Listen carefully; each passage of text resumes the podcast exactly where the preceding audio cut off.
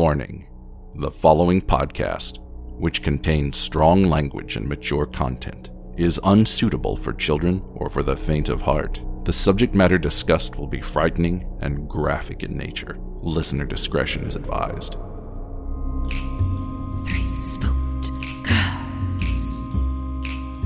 Three spooked girls. When you wanna hear about the paranormal, you get the spooked girls. True crime that makes you hypothermal. With the three spooked girls, stabby snippets will give you dreams. Tara and Jessica will make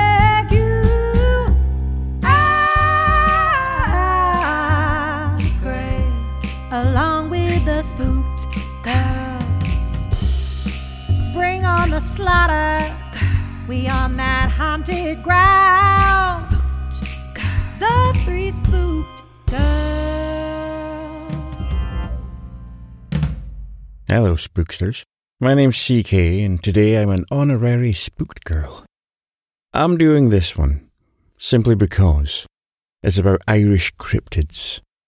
And while I'm Scottish, my dad was Irish, but I'm Scottish, I can handle the pronunciation a wee bit better. So, just before normal programming is resumed, let me furnish you with the top five Irish cryptids the good, the bad, and the mucky.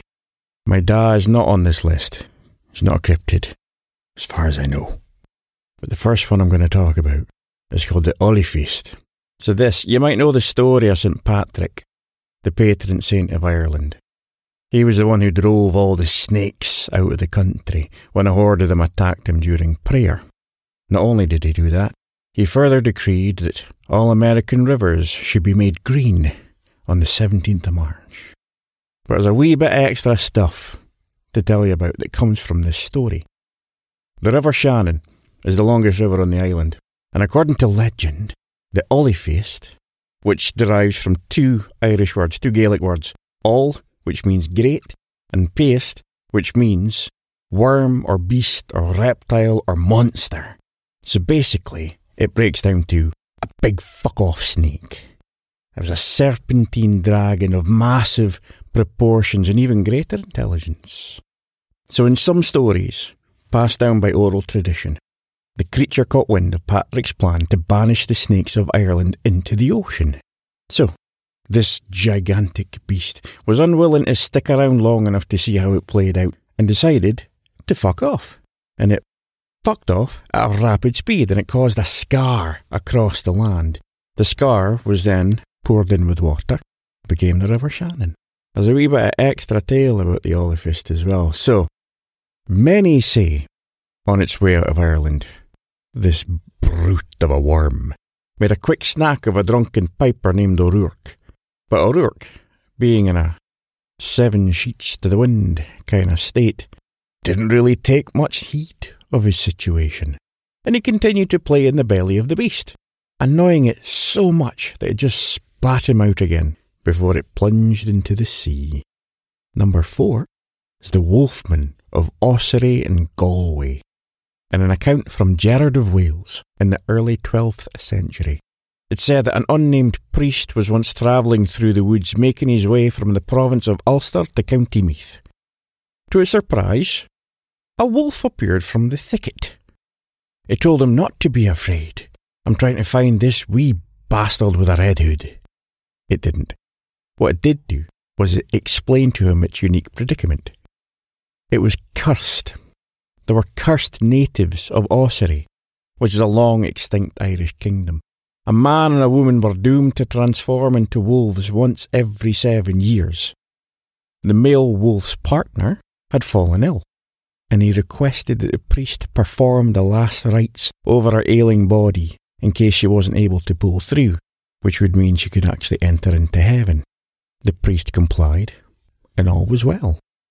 Rumours of the presence of these wolf people in Ireland sprung up again in 1913 when a bipedal canine creature, though some describe it as having the head of a bear, maybe it was a bear, was reportedly seen by two teenagers waiting for a train in Ballymacward in County Galway. When the boys attempted to speak with the creature, it rudely said, Don't talk to me.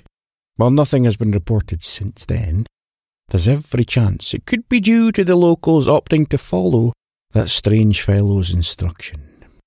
Would you want to talk to a pissed off dog bear creature? Nah.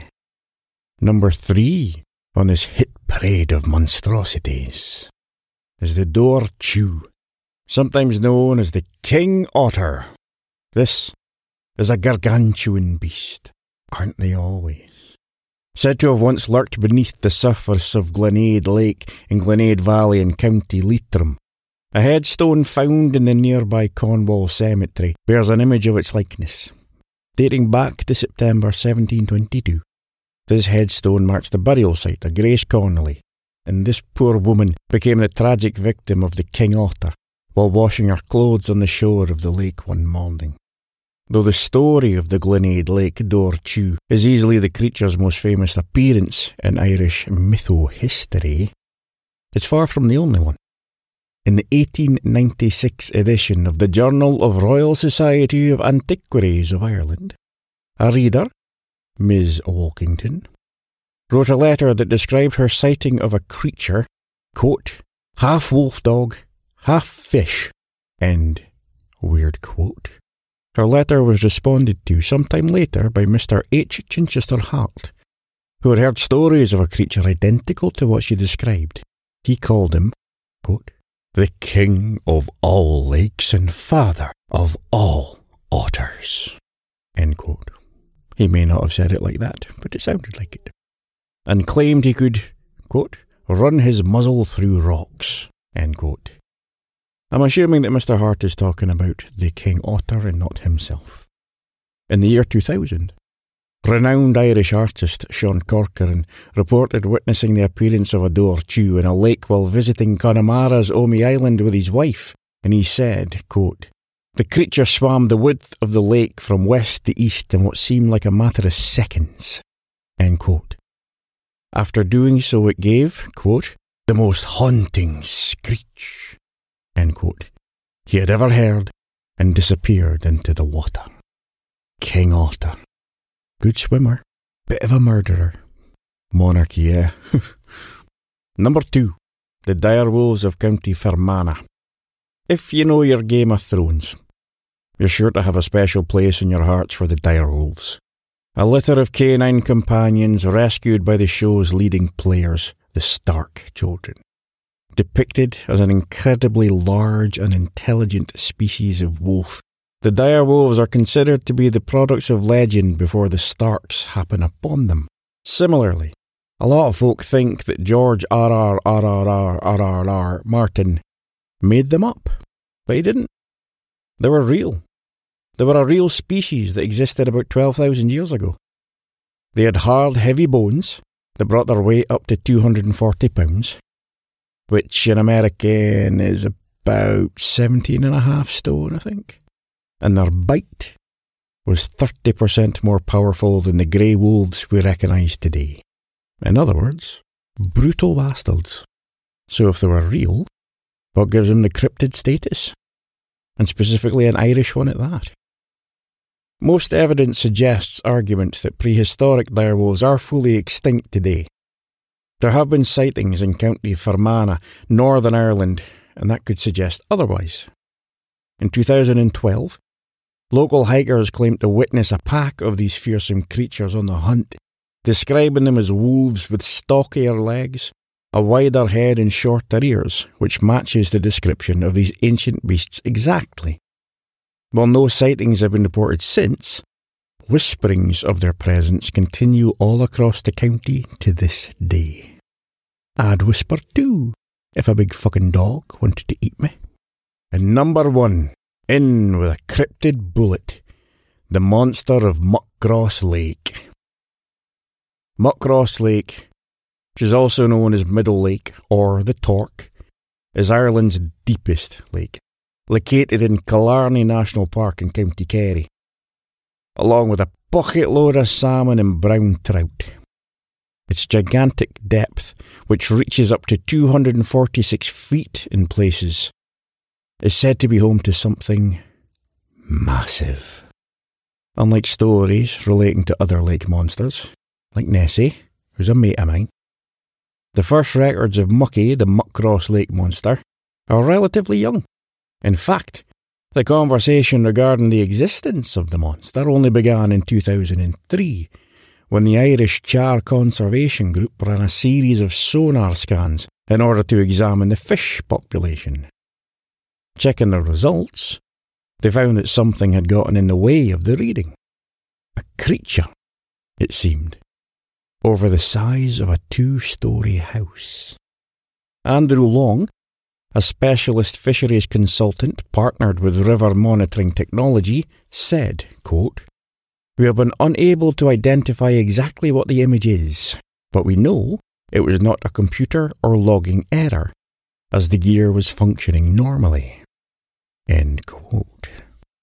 When the researchers looked further back in time, they found that the area had, in fact, been home to the legend of a gargantuan sea serpent for many years. As a matter of fact, one of the highest points in the nearby mountains has always been known as Knocknapeasta, or the Peak of the Serpent. An entirely separate lake was said to have been formed by the creature through brute force alone. What they don't know, and I do, is that Nessie was actually on holiday at the same time over in Ireland. It's between us.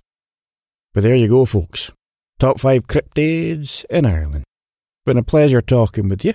My name is CK. I'm the editor for Three Spook Girls. I also have three podcasts. Mirths and Monsters is the one I've done for the longest time, and it's about cryptids and things, which is why I know all about Nessie. I also do Infernal Souls and Eternal Arseholes, and I also just started CK's Killing It True Crime and History with my friend Suzanne. We cover crime cases that are all pre 1960 that involve history of the time as well. As for Tara and Jess, you know where to find them. Check out the Facebook page, check out the TikToks, tell your friends, leave reviews, do all the nice things. Till next time, see you soon, spooksters.